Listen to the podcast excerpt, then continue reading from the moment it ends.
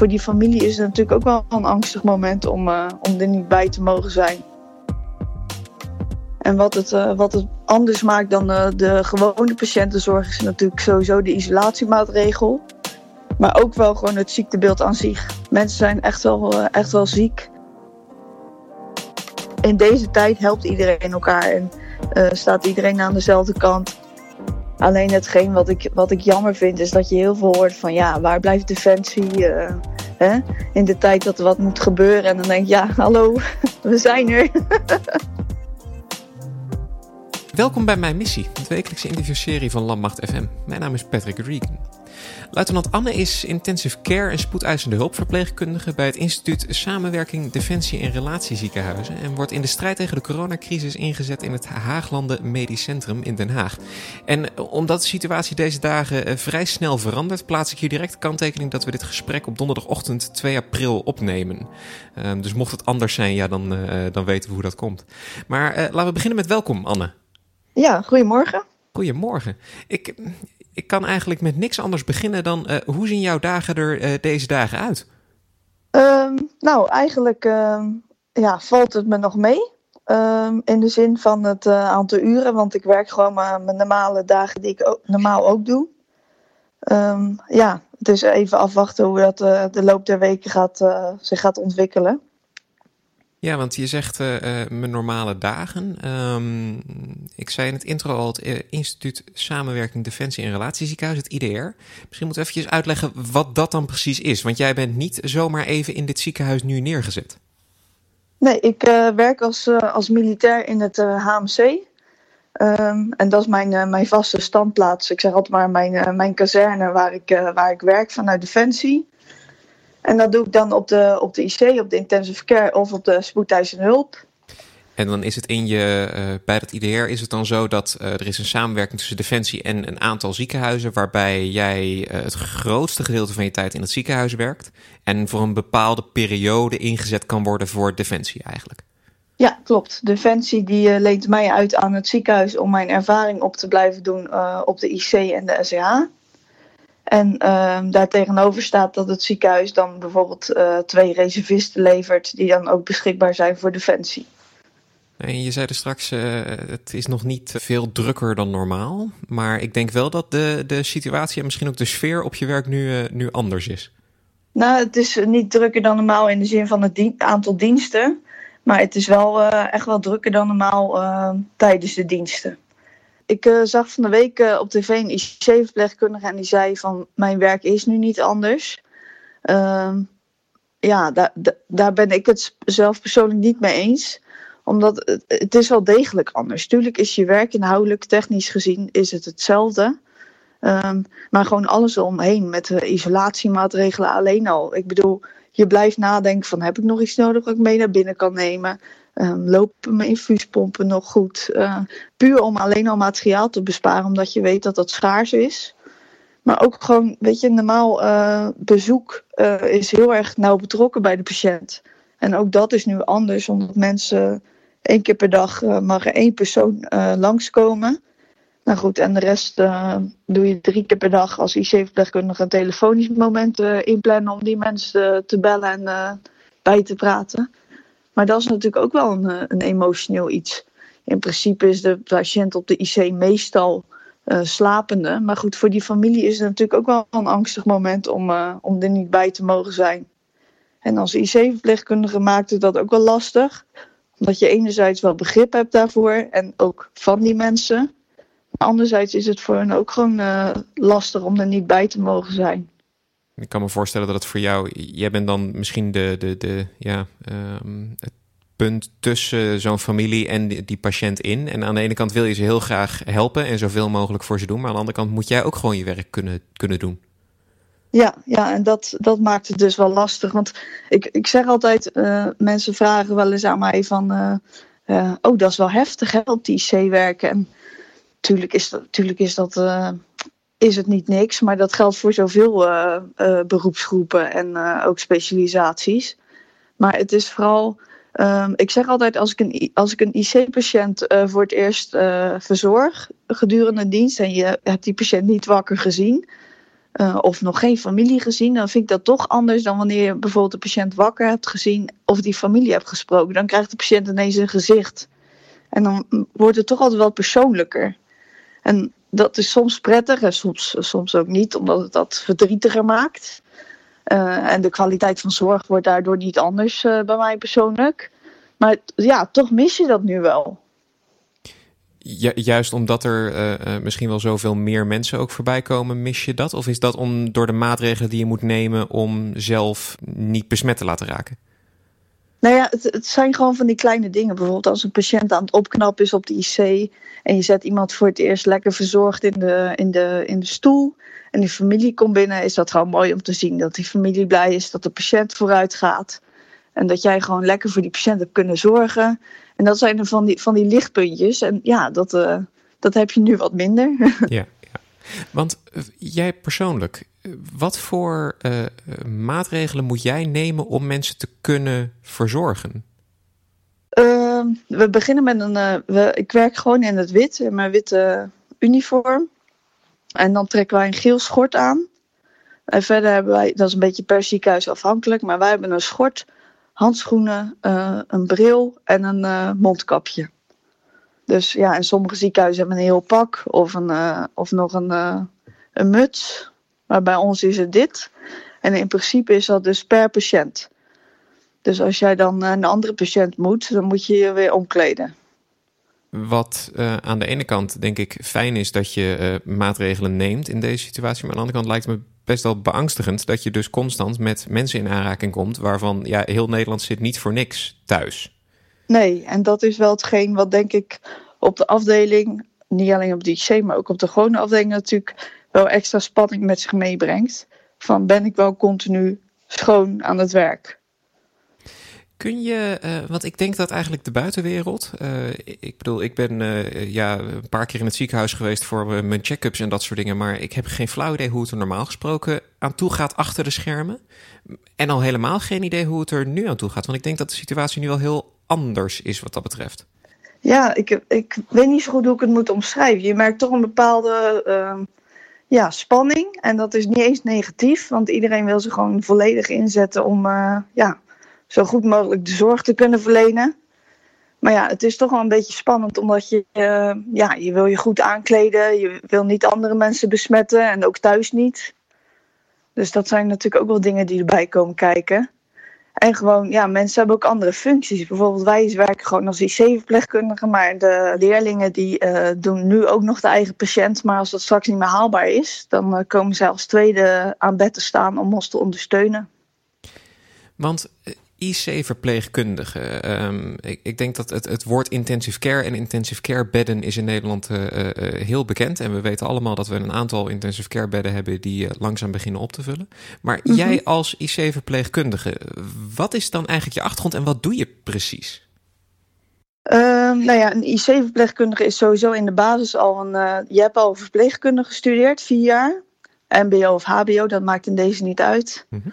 Um, dan moet je wel enige ervaring hebben op een, uh, op een afdeling voordat je mag solliciteren voor de IC-opleiding. En de IC-opleiding begint vervolgens met een beetje afhankelijk van het ziekenhuis, met meestal drie maanden voorwerken. En dan ga je de IC-opleiding doen en dat duurt dan ook nog anderhalf jaar. En in een, in een normale uh, uh, situatie, de normale gang van zaken, wat kom je als IC-verpleegkundige allemaal tegen? Um, nou ja, dat is een beetje afhankelijk per ziekenhuis natuurlijk. Um, waar ik nu uh, geplaatst ben vanuit Defensie, uh, zien we best wel veel uh, verschillende dingen. Zo is het HMC ook beschikbaar als neurotraumacentrum. Dus alle mensen met hersenletsel door een ongeluk, die komen bij ons. Um, ja, en ook mensen na een operatie, na een grote operatie die toch nog wat extra observatie nodig hebben, die komen een nachtje bij ons uh, mensen na een hartaanval. Uh, ja, mensen die ook gewoon op de afdeling slechter zijn geworden. Het is echt wel heel divers wat je, wat je ziet aan, uh, aan aanbod. En om dan eventjes te kijken naar coronapatiënten. Die worden, neem ik aan, apart ergens ondergebracht. Of die zullen in ieder geval in een soort van isolatie zitten. Hoe gaat de zorg aan hun en wat hebben zij van jou nodig? Uh, nou ja, inmiddels is het aanbod aan coronapatiënten dusdanig groot uh, dat eigenlijk uh, bijna de complete intensive care beschikbaar is voor de coronapatiënten. En wat het, wat het anders maakt dan de, de gewone patiëntenzorg is natuurlijk sowieso de isolatiemaatregel. Maar ook wel gewoon het ziektebeeld aan zich. Mensen zijn echt wel, echt wel ziek. En het is niet simpelweg, we leggen die patiënt aan de beademing en we halen hem er over drie weken af en de volgende patiënt kan erin. Die mensen hebben echt wel continue observatie nodig en uh, aanpassing aan de beademing, aanpassing aan de slaapmedicatie, aan de bloeddrukmedicatie. Nu ben ik natuurlijk ook heel erg benieuwd naar jouw uh, bestaan als militair. Maar het gaat vandaag heel duidelijk over het werk wat je in de burgermaatschappij doet. Dus voordat ik je ga vragen over de vergelijking tussen het militaire en het uh, burgerwerk, wilde ik je uh, naar je uitzending in Afghanistan vragen. Want jij bent naar Afghanistan geweest. Uh, kun je iets vertellen over hoe jouw werk daar dan uh, precies was? Ehm, ik was samen met nog een IC-SEH-verpleegkundige. En wij deden samen de dienst op de spoedeisende hulp bemannen. Omdat de intensive care in principe werd gedaan door de, door de Duitse collega's. En daar draaiden wij gewoon, gewoon diensten. Twee dagdiensten, twee avonddiensten, twee nachtdiensten. En dan zo eigenlijk weer opnieuw. En ja, daar zagen we echt hele verschillende dingen. Soms was het net alsof je thuis was op de spoedeisende hulp. Dat er werd gevraagd om een paracetamol. Maar ook wel uh, gewoon mensen die serieus ziek waren. Longontsteking, zuurstofbehoeftig. Um, ja, heel divers. En natuurlijk ook de, de traumaopvang die we deden. Met het chirurgisch team van het IDR. Da daar hebben we niet zo heel veel gedaan. Um, gelukkig maar. Het is niet meer de tijd van tien jaar geleden. Maar goed, ook dat, uh, ook dat hoorde erbij. Als het dan gaat om de, de, de sfeer en de, de druk die er misschien nu ook op staat. Zijn er uh, vergelijkingen te trekken tussen zo'n zo'n uitzending en wat je nu doet? Nou, dat vind ik wel grappig dat je dat vraagt. Want ik dacht daar toevallig van de week over na. Want normaal heb je in een ziekenhuis toch wel een beetje... Ja, het zeuren om de kleine dingetjes als het wat rustiger is. En ja, nu merk je gewoon dat door die, door die coronadruk, dat, uh, dat ja, normaal is dat ook wel, maar het is gewoon nu net wat meer dat iedereen, iedereen elkaar helpt, iedereen is er voor elkaar. Um, ja, andere dingen zijn minder belangrijk geworden. En dat is natuurlijk bij, bij Defensie is dat vaak ook wel. Dat als iets gedaan moet worden, dan doen we dat. en zeuren of aanpassen doen we achteraf. er valt, als er eenmaal rust is, uh, dan kunnen we klagen over dingen en kunnen we ja. gaan kijken waar te verbeteren. Maar als het moet, dan moet het ook. Ja. Merk je dan ook dat, dat collega's misschien naar jou kijken, omdat je toch een bepaalde, bepaalde ervaring daarin hebt? Um, nee, ik denk, ik denk dat we wel allemaal uh, gelijk zijn op de werkvloer in die zin.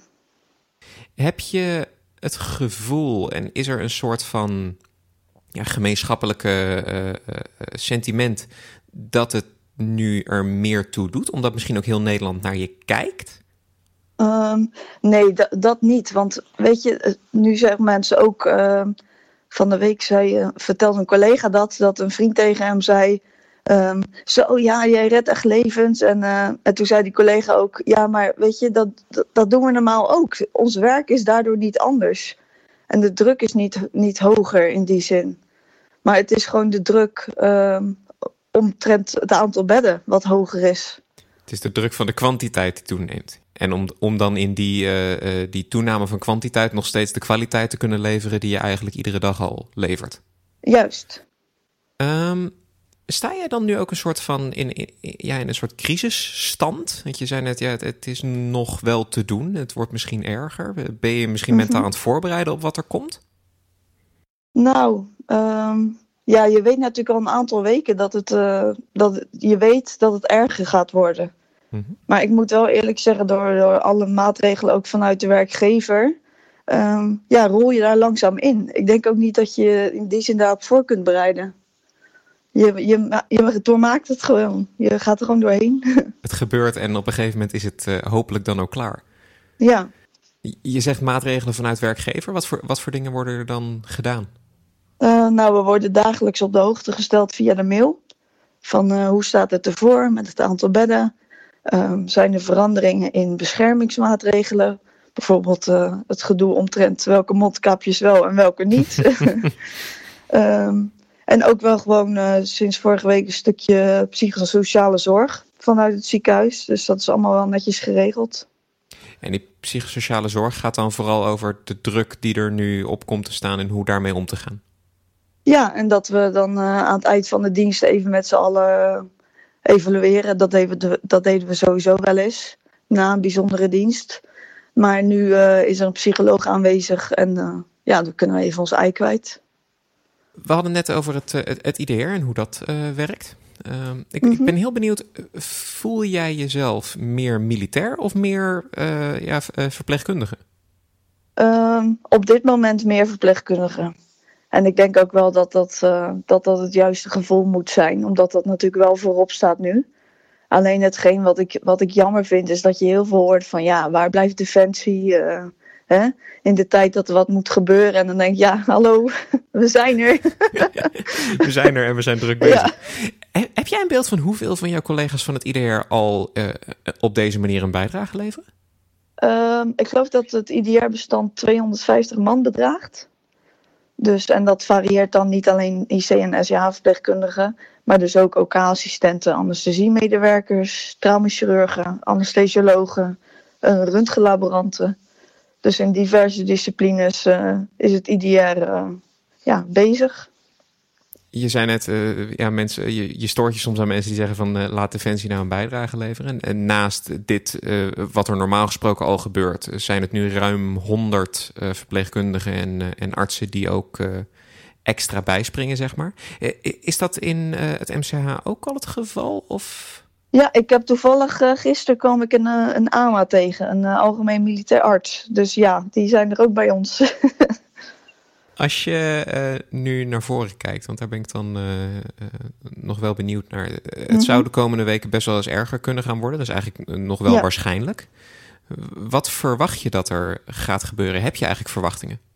Ehm, nou, dat vind ik eigenlijk best wel, ja, toch wel een soort van verontrustend als je kijkt naar de, natuurlijk, hè, het zijn maar voorspellingen, maar als je kijkt naar de voorspellingen voor het aantal bedden bijvoorbeeld, vind ik dat wel een, eh, een, een dingetje. Ook als je ziet, ja, in hoeverre kun je als ziekenhuis uit blijven breiden. En dan, dan, dan zie je in de politiek, ja, er moeten bedden bij. Ja, maar er is meer dan een bed. Natuurlijk uh, ligt het nu heel erg, uh, is een IC-bed natuurlijk het meest besproken bed. Maar ook gewoon de mensen die op de afdelingen werken. Ja, ook daar zitten limieten aan. Die mensen die kunnen ook niet tegen mensen blijven verzorgen. En er wordt wel heel makkelijk over gedacht. Dus dat vind ik wel eng. Omdat we ook wel gewoon onze zorg willen blijven bieden. En natuurlijk is het niet anders. Maar ik denk wel dat het een belangrijk aspect is. Heb je daar dan een, een, een ja, manier om je daarop voor te bereiden? Of is dat ook gewoon, uh, ja, om het maar zo te zeggen, kop naar beneden en doorgaan? Ja, sowieso kop naar beneden en doorgaan. Nou ja, eerder omhoog, omdat ik wel positief wil blijven. maar uh, ja, weet je, vanuit het ziekenhuis worden ook wel dingen gewoon goed geregeld. Er wordt extra uh, personeel ingezet in de zin van het uh, personeel van de operatiekamers. wordt nu ingewerkt bij ons om ons te kunnen ondersteunen. Dus ja, weet je, iedereen doet gewoon zijn best. En dat maakt het, ja, dat maakt het op dit moment echt wel acceptabel.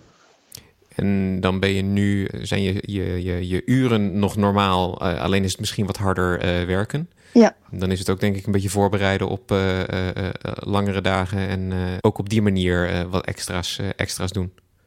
Ja, ik zie het nu een beetje als, als sparen, zeg maar.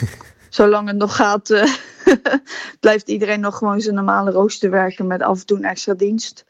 En straks ja, zien we het wel en zal het niet anders zijn. Wat, um, want je zei het, uh, het is soms moeilijk om te zien, dat, of althans om te horen dat mensen uh, zeggen van defensie draagt nou wat meer bij en dat soort, uh, dat soort zaken. Iedereen heeft een mening, iedereen roept wat, maar er is wel uh, over het algemeen in de samenleving volgens mij een stuk meer waardering, of in ieder geval een realisatie van hoe belangrijk het werk van een zorgmedewerker eigenlijk is. Ja. Doet die waardering ook wat met je? Merk je daar wat van? Um, ja, enerzijds is dat natuurlijk heel erg leuk. Maar anderzijds vind ik dat ook wel een soort van ja, nu doen we er ineens toe. Weet je, als er vorig jaar acties worden gevoerd voor nieuw CAO voor de ziekenhuismedewerkers, dan wordt er een beetje lacherig over gedaan. En nu, is, nu heeft ineens iedereen respect voor je en mag je als eerste naar binnen bij de Albert Heijn. En dan denk ik van ja, laten we sowieso niet alleen voor de zorgmedewerkers, maar sowieso eens wat meer respect hebben voor elkaar. En wat aardiger zijn naar elkaar. En niet alleen in deze tijd. Onwijs bedankt voor het luisteren. Mijn gast vandaag was luitenant Anne. Ben je nou fan van de show? Help ons door een review achter te laten op Apple Podcasts of Stitcher. Of raad de show aan bij vrienden, familie, collega's. En ben je nou benieuwd naar een onderwerp dat wij moeten behandelen?